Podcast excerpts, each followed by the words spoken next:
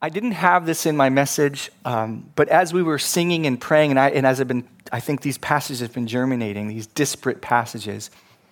I, I think that if I could say that there's, there's one Christ exalting theme that runs through all this like concrete, pragmatic decision making fodder that's in this, if there's one concrete theme in the back of it all, it, it's this truth that's implicit in all these passages, that's quietly the bedrock of all these passages it's this truth.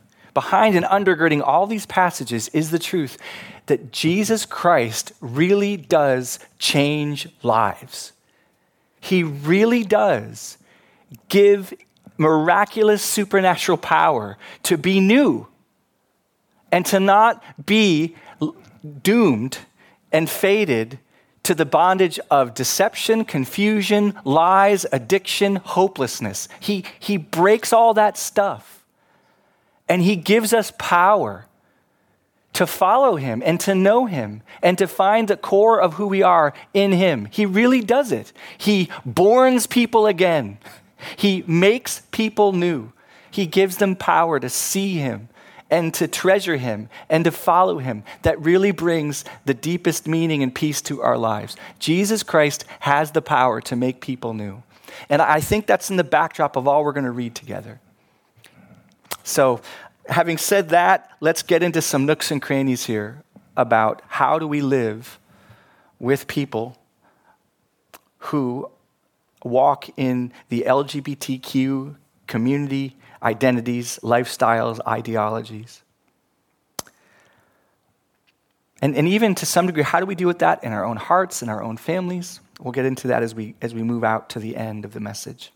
I want to start with this passage in 1 Corinthians 5. It's a well worn passage among us. Um, it's not like we memorize it, but we've talked about it in, in varying different times of the past several years. In this passage, Paul's addressing a problem in the church, in the Corinthian church, where a man has taken his father's wife as his own. And in correcting the church, that is happy about this man and proud of their union, Paul is rebuking them. But in doing so, he has to work a bit to explain that the church needs to understand that how they treat their fellow church members is different than how they are to treat the people of the world. I don't know where the confusion came from in Corinth, but it's obviously there, or else he wouldn't have said it. And here's what he says in, in this passage. This is 1 Corinthians, that's actually should say 1 Corinthians 5. It's my fault, not yours, Ed. But this is from 1 Corinthians 5, and we'll bleed into 6. He says, I wrote to you in my letter not to associate with sexually immoral people. Now, just before we go too far in this, when he says, I wrote to you not to associate with sexually immoral people, he's going to be talking about Christians. He's talking about people not who make mistakes and who fail and who struggle with sin. He's talking about people who are unrepentant and who have given themselves wholeheartedly to live in sexually immoral ways, like this man has who's taken his father's bride. It's either his mother God forbid, or it might be uh, only his stepmother. It's not clear. So he's not talking about all of us who struggle with sin and will for the rest of our lives. He's talking about people who are set and focused and committed to live sexually morally. And he says, but then he makes this qualification, verse 10 not at all meaning the sexually immoral of this world. In other words, I wrote to you not to associate with sexually immoral people, not at all meaning the sexually immoral of this world, or the greedy, and swindlers or idolaters, since then you would need to go out of the world. But now I'm writing you not to associate with anyone who bears the name of brother. And that's a gender neutral uh, anachronism. It would be brother and sister. If he is guilty of sexual immorality or greed, or is an idolater or reviler or drunkard or swindler, not even to eat with such a one. And then listen to what he says now. For what have I to do with judging outsiders? Is it not those inside the church whom you are to judge? God judges those. Oh, I see. Yeah. God judges those outside. Let me say that again. For what do I have to do with judging outsiders? Is it not those inside the church whom you are to judge? God judges those outside. Purge the evil person from among you. Now, I bring this, this is a very basic but important truth that we need to try to get our hands around. I bring this passage up because it's important for us to get straight where the responsibilities are for us and where they are not for us when it comes to how we engage folks who are fully committed to embracing LGBTQ lifestyles.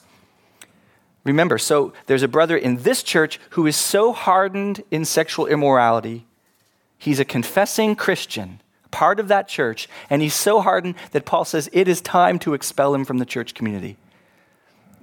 Hoping, of course, that they've made prior appeals and appeals and appeals. Paul says it's time to, to kick him out of the church so that he will see. We won't go into the whole passage, but the inference is obvious so that this man would see how serious his sin was and would turn back to God.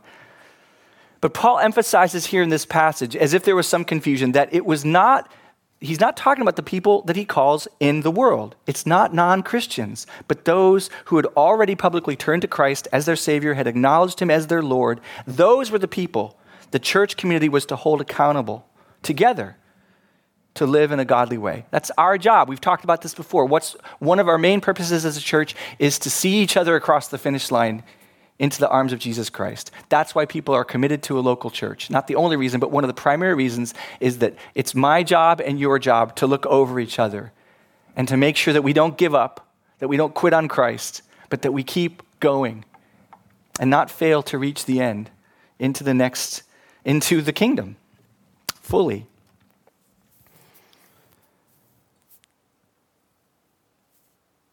But there's confusion here. So he's, he's trying to make clear. And, and look what he does in verse 10. He says explicitly, This is not how we to treat those in the world who've never come to Christ. We don't expect them to live like Christians.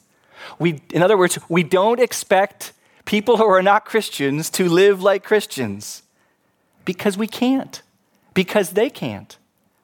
They can't live like Christians we leave them to God. It is God who will judge them. It is God who will watch over them and deal with them as He sees fit. It's our job to watch over each other, not the barista at Starbucks who doesn't want Jesus and doesn't know Jesus. And he, he the practical ramifications of this might sound, it, this passage might sound basic, but the practical ramifications of this are profound. Paul is saying, in effect, don't live in casual friendly relationship with people who call themselves your brothers and sisters in Christ in your church, but who are clearly and resolutely refusing to follow Christ. Don't live in casual relationship with them. Warn them, rebuke them, correct them. He's not talking about the world. He says, but don't do that with the world, otherwise, you'd have to leave it. In other words, I want you in casual relationship and friendships with people in the world who don't follow Jesus who aren't committed to Christ. I want you with them. In other words, this is a call for us to not intentionally ostracize those who don't know Christ or follow his truth concerning biblical sexuality. It's a call not to expect them also or call them to meet God's sexual standards for life until they embrace Christ and receive his Holy Spirit and can follow him. Instead, we're called to befriend them and love them and eat with them. We'll see that in other places, as long as we're not compromising our own walk with Jesus in doing so. In other words, what is implicit in Paul's words is that in another places, it's at the front door of our lives to those who don't know Jesus should not be a message on how they need to right now comply with Jesus' call to sexual purity.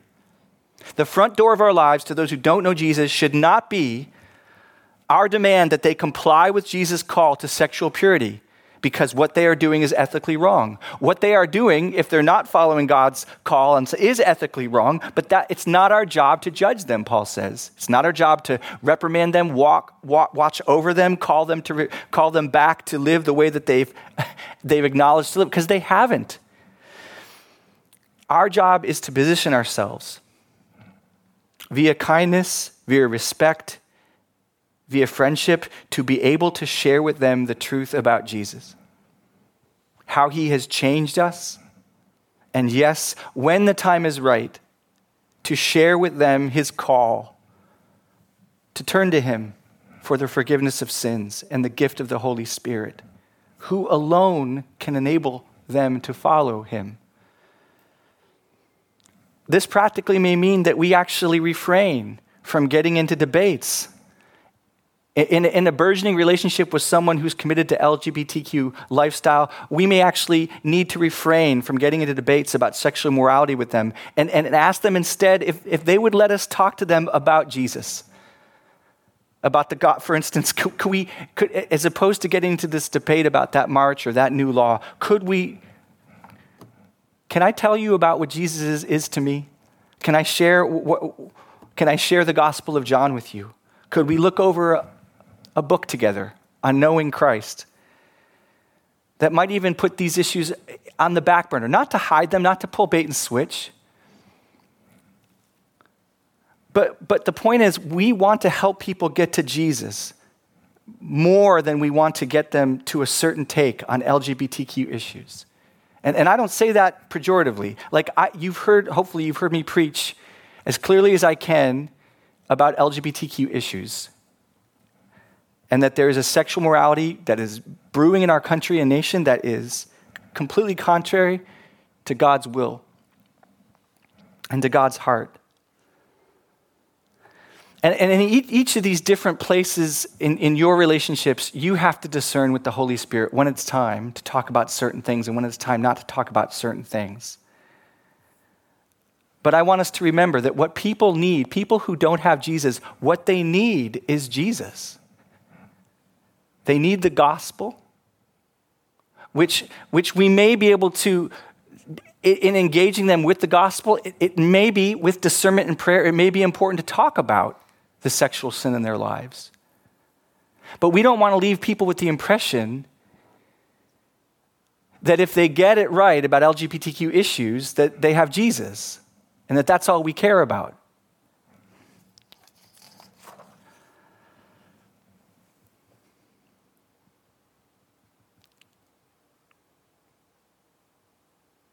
We need to think about what does it mean that Paul says that it is not our job to judge the world, it's our job to judge the church.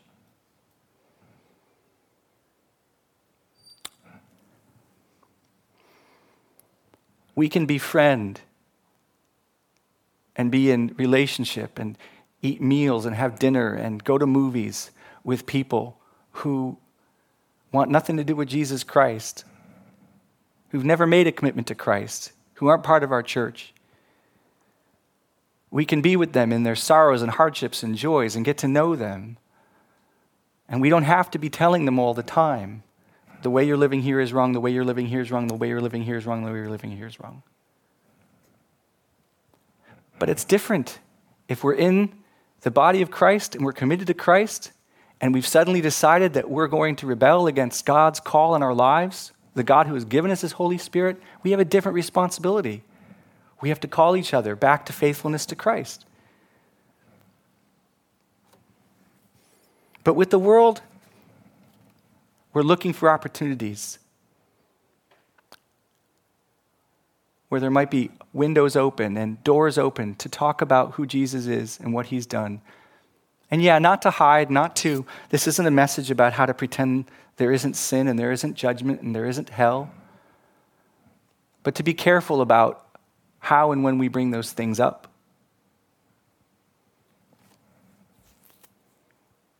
Now, there's nuance here, there's tension. In 1 Corinthians 10, there's a really interesting passage that I think also speaks to these issues from the other angle. In 1 Corinthians 10, Paul is addressing the question of eating with unbelievers who often ate food offered to idols.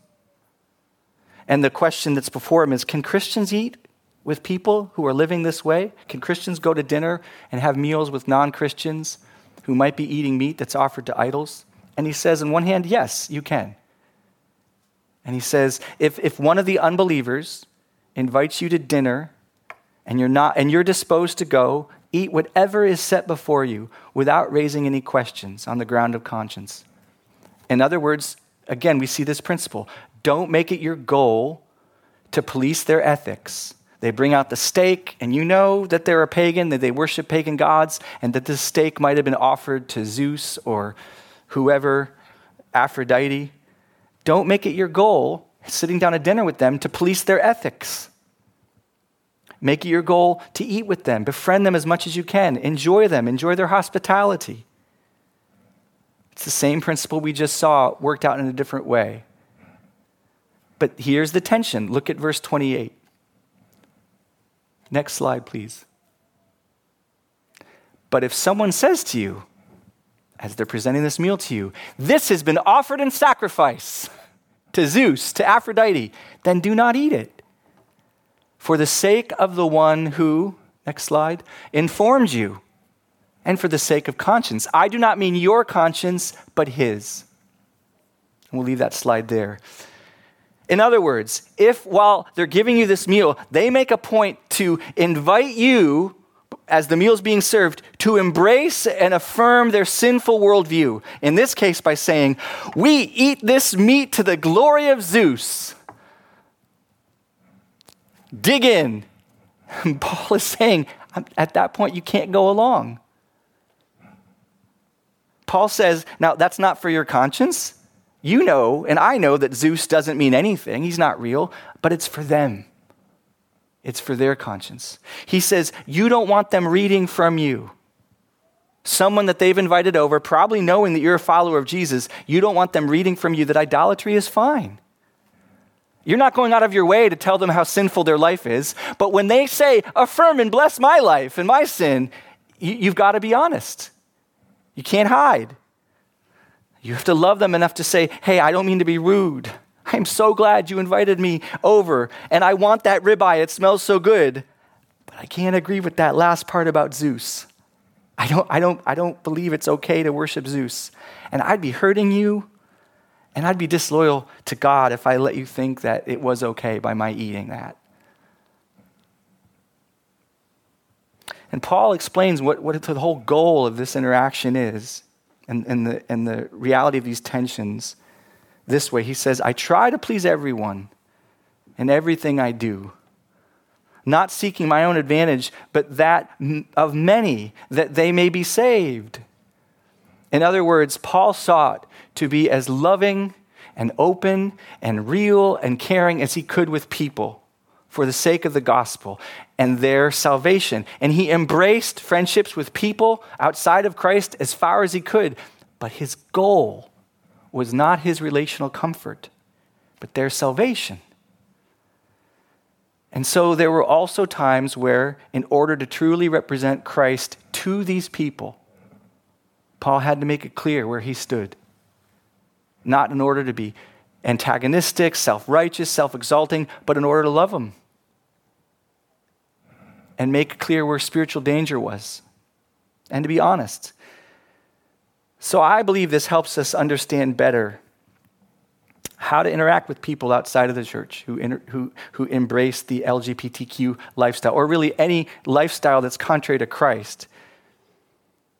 And first, as we said, we love them with real friendship where we can. We're kind to them. We eat with them. We get coffee with them. We invite them to our homes and go to theirs. If the friendship progresses, we, we listen to our stories. We listen to their stories as well as share ours. And in, in reading the literature about this issue and dealing with people, what comes up again and again is how important it is to listen how important it is to draw people out and ask questions. Oftentimes, that's something they would not expect. Many people who embrace homosexuality or deal with homosexuality and transgenderism have had a very painful internal struggle with their identity. Many have been treated harshly by family, and especially in past years, mocked by society.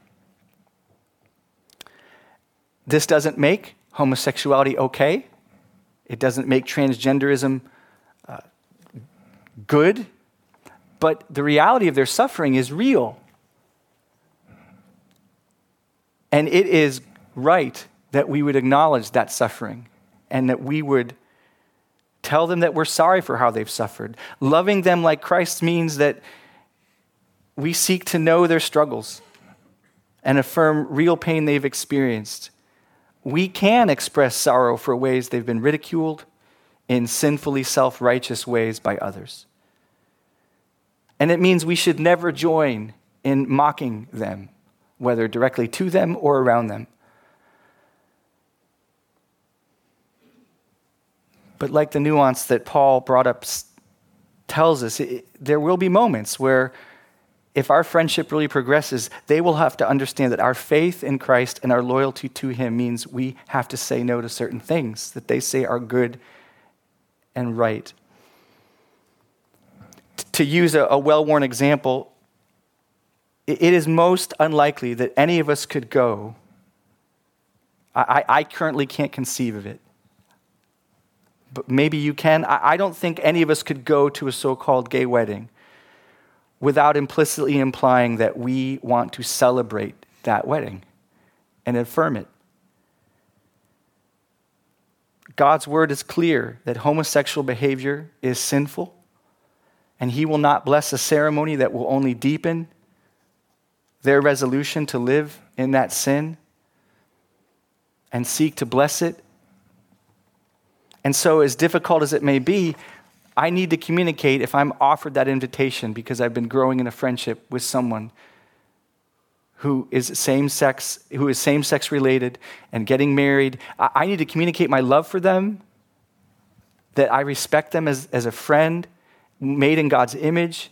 I need to thank them for the warm invitation that that, that, that for the warmth that that invitation expresses to me and their trust and their fondness for me. But this is hard. I need to let them know that as a follower of Jesus Christ, I can't celebrate something. I can't let them think that I'm going to affirm and bless something that God cannot and will not bless and still do them good. So we have to live in what I've, I've thought to call, in, in these different situations, these narrow road tensions. The narrow road. We can't fall to the left, we can't fall to the right, the extremes of ostracization, or the extremes of blessing and accepting. We have to live with, but, but we have to stand a narrow road. And, and this requires at times real nuance. a question we've talked about before that I thought I would address, that I said you guys address, is the issue of pronouns. It's going to become more and more important. And I've listened and read various people about this. And here's my best understanding. If I work at Target, and this is what I mean by, by narrow road tensions. If I work at Target and my unbelieving coworker, Dave, tells me that he is transitioning to female and wants to be called Amy, how do I respond? What's a faithful response to Dave and to the Lord? I want to meet him as far as I can without compromising the truth. So I would probably, to be honest with you guys, I, what's my alternative lie? I, I would probably call him Amy. As names are somewhat arbitrary, they're not technically associated with gender. And I would most assuredly not go out of my way to keep calling him Dave on purpose. Like, hey, Dave, you know, I want to be called Amy now. Okay, Dave. You know, not, that's not, that's not the, the way that God's calling me to go. I think that's clear. But if he told me that I must now refer to him not only as Amy, but as she and her, I would do my best to skirt that issue by just calling him Amy or they. I would not refer to them as gender different from their biological, I would not refer to them as a gender different from their biological gender. And this isn't to be antagonistic, it's because lying is wrong. Lying is wrong. And because I don't want the person to think, or the people around them who know me that I'm a Christian, I don't want them to think that God's authority over our gender isn't real, that his authority over creation isn't real. I don't want them to think that objective truth, like whether someone is a man or a woman, is submissive to cultural dictates that change all the time now.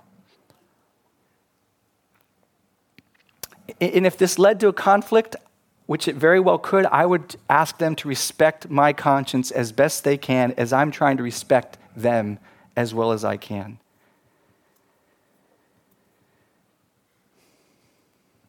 I still remember, like it was yesterday, it was the, one of the most surprising and beautiful moments of my life as a dad. Um, and my daughter, Marie, makes all kinds of mistakes.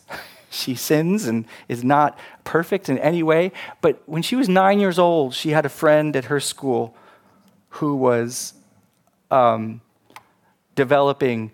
Um, a, a, a, developing into an LGBTQ identity.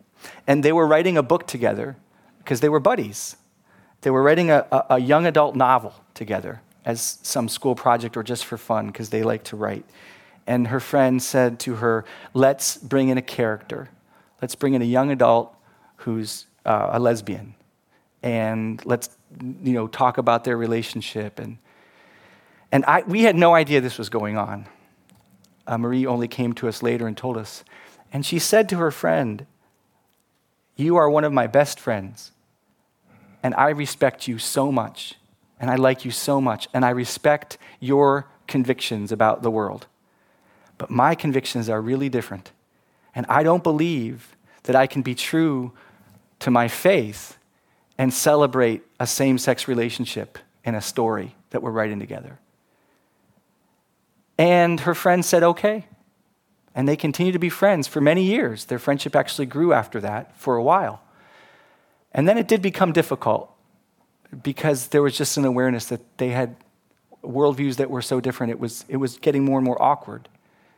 And so the friend just kind of dropped off. But coming back to that earlier situation, I, I just thought, who in the world taught you this? Because I don't feel like Jen and I prepared her for that moment. It was just a Holy Spirit blessed thing. But it was so simple.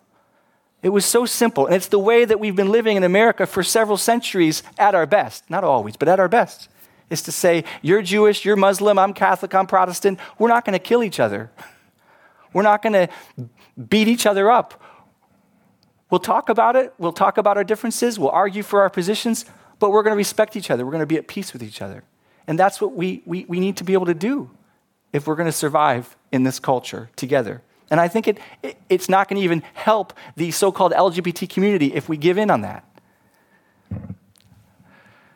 If I could step out of the, well, I won't step out of that. All right. But listen, here's, here's the other reality. We're going to have to be prepared to suffer for the Lord in these instances. We're going to have to be prepared to suffer.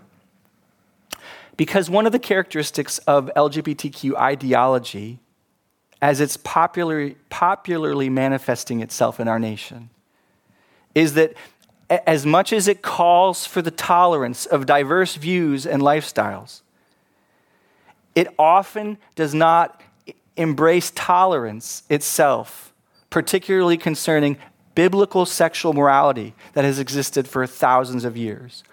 In other words, what you will often find marking LGBTQ ideology is that it demands not only tolerance, it demands affirmation. In some relationships that you may develop, it, it will not be enough that you as a Christian respect the right of a man to believe that he is now a woman you will also be called to not only respect their right to change genders, you will be required to also agree that this is good and that they truly are now the new gender.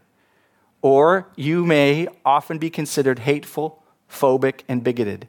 So, my point is sadly, tolerance and respect of differing views does not flow in both directions. They're, they're not the only ideology that has done this. All, strong ideologies have demanded a larger share of their market than they have a right to, including at times people in the name of Christianity have, have, have done. But, but this is obviously an unfair double standard. And I have hope that in the dynamic of an actual friendship, you will meet folks who, who will identify in LGBTQ categories, who will see that double standard, who will admit that real tolerance means that they have to respect your conscience as well as theirs.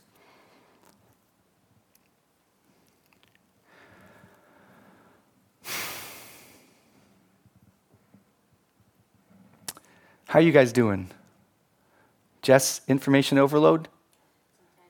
It's intense.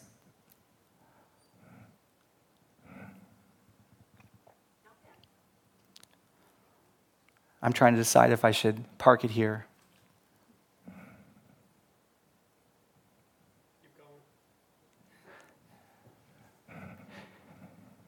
Can you guys do arm wrestling? A couple of people? That's not good to lay that on you guys.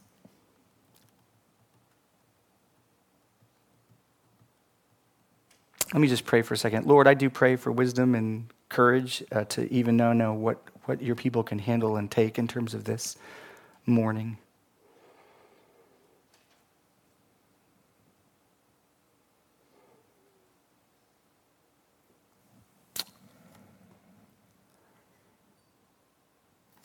I'll try to close with this. We,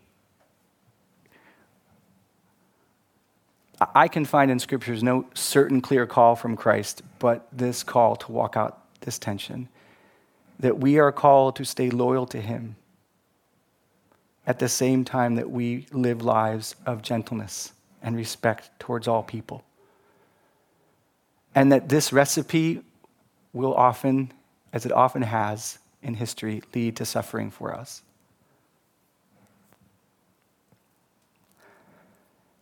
In 1 Peter 3, the apostle writes this. Can we go forward, Ed? Even if you should suffer, for righteousness' sake, you will be blessed. Have no fear of them, nor be troubled, but in your hearts honor Christ the Lord as holy. Always being prepared. In the context of suffering, this passage is particularly provoking. In the context of suffering, he says, next slide, please always being prepared to make a defense to anyone who asks you for the reason for the hope that is in you. Yet, in the context of suffering, do it with gentleness and respect.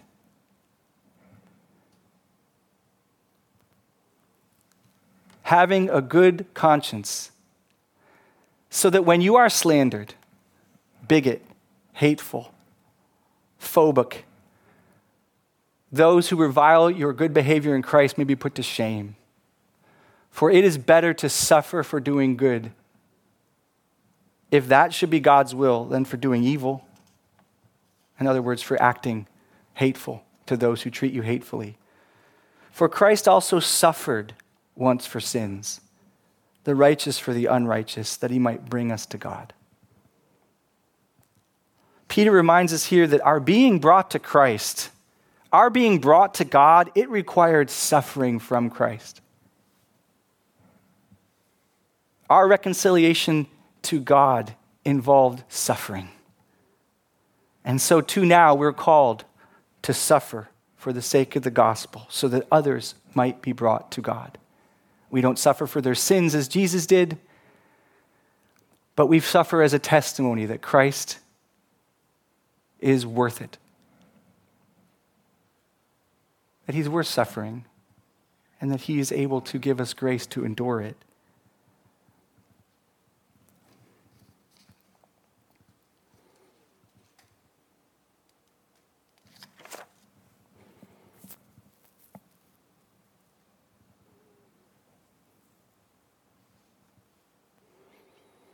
First Corinthians 6, Paul ends this particular section of the rebuke of the church in Corinth that's slipping back into worldly ways with this reminder of the incredible power of God.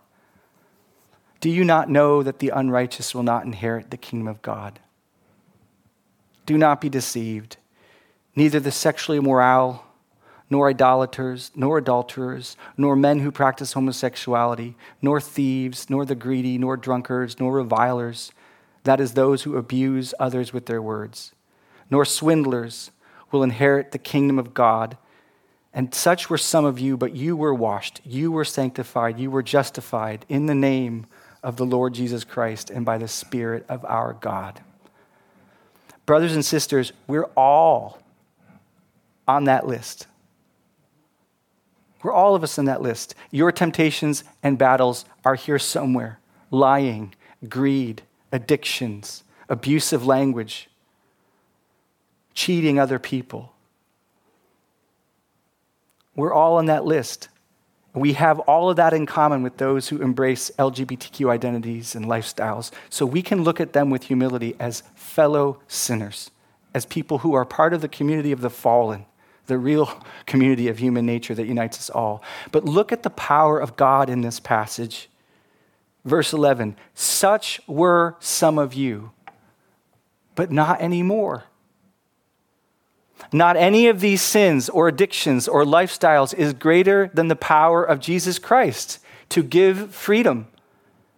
As I said at the beginning, He really does change people and make them new.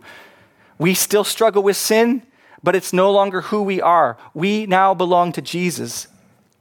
And our core identity is now in Him and not in what we used to be, not in these sins, even though we still battle with them. I know, I know of and I know many people personally who have been saved out of incredibly difficult desires contrary to God's sexual will. I know several, many men who have been saved out of bondage to homosexuality. And some of them still struggle with those desires, some of them less so. Some of them are married with children, some of them have, have remained celibate. But I don't know any of them, I, I'm sure they're out there, but I don't know any of them who feels like they're faking it. And they've gotten a, a, a concession prize. They love Jesus. And He's given them hope and He's given them joy. And He's given them power to walk out this struggle. And that's what Paul's testifying to his ability here. Such were some of you. But Jesus changed all that. So, my last word is this we, we don't have to be intimidated by this cultural tidal wave of confusion and disorder and corruption that's hitting us all in one way or another. Jesus really is greater. His Spirit is able to save from it all. So let's commit ourselves to keep trusting Him in this storm, to ask Him to help us with our own sexual struggles, whether they're LGBTQ related or same sex or not same sex, different sex related. Let's ask Him to keep helping us. Let's ask Him to help us be useful to Him as He uses these struggles to humble people, to even bring them into His kingdom. Amen.